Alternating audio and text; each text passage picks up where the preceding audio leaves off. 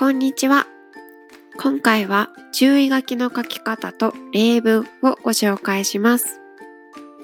まず、注意書きを記載する理由について解説します。注意書きとは、購入前に確認していただきたい注意事項のこと。ハンドメイドマーケットの商品ページに記載します。注意書きを記載する理由は、お客様とのトラブルを避けるためです。クレームで多いのが商品、配送、対応スピードに関すること。これらは商品ページに注意書きを明記することで避けられます。次に注意書きの書き方のポイントを解説します。注意書きの書き方のポイントは次の3つ。1、簡略化しすぎていないか。2、注意事項が多すぎないか。3、高圧的になっていないか。例えば、詳しくはお問い合わせください。ノークレーム、ノーリターンでお願いします。など、簡略化しすぎている注意書きは NG。このようないい加減な注意書きではお客様からの信用を得られません。逆に注意事項が多すぎてもお客様に不安を与えます。適度な文章量を意識しましょう。また、高圧的な注意書きは読む人を萎縮してしまい、購入を諦めてしまうケースがあります。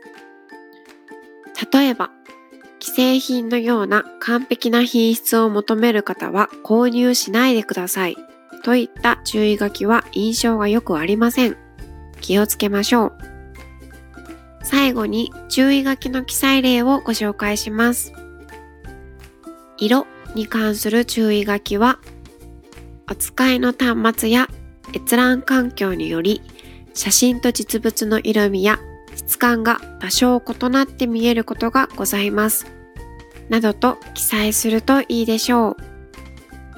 取り扱いに関する注意書きとしては、デリケートな作品ですので、強い力を加えたり、引っ張ったりしないようご注意ください。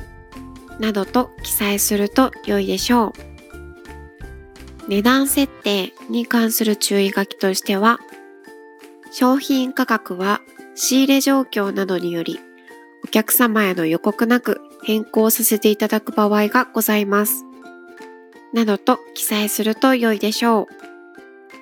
発送時間に関する注意書きとしては、入金確認から商品発送まで丸日ほどお時間をいただいております。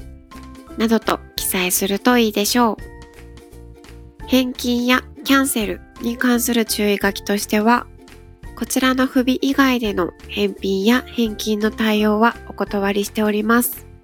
などと記載するといいでしょう。以上、注意書きの例文をご紹介しました。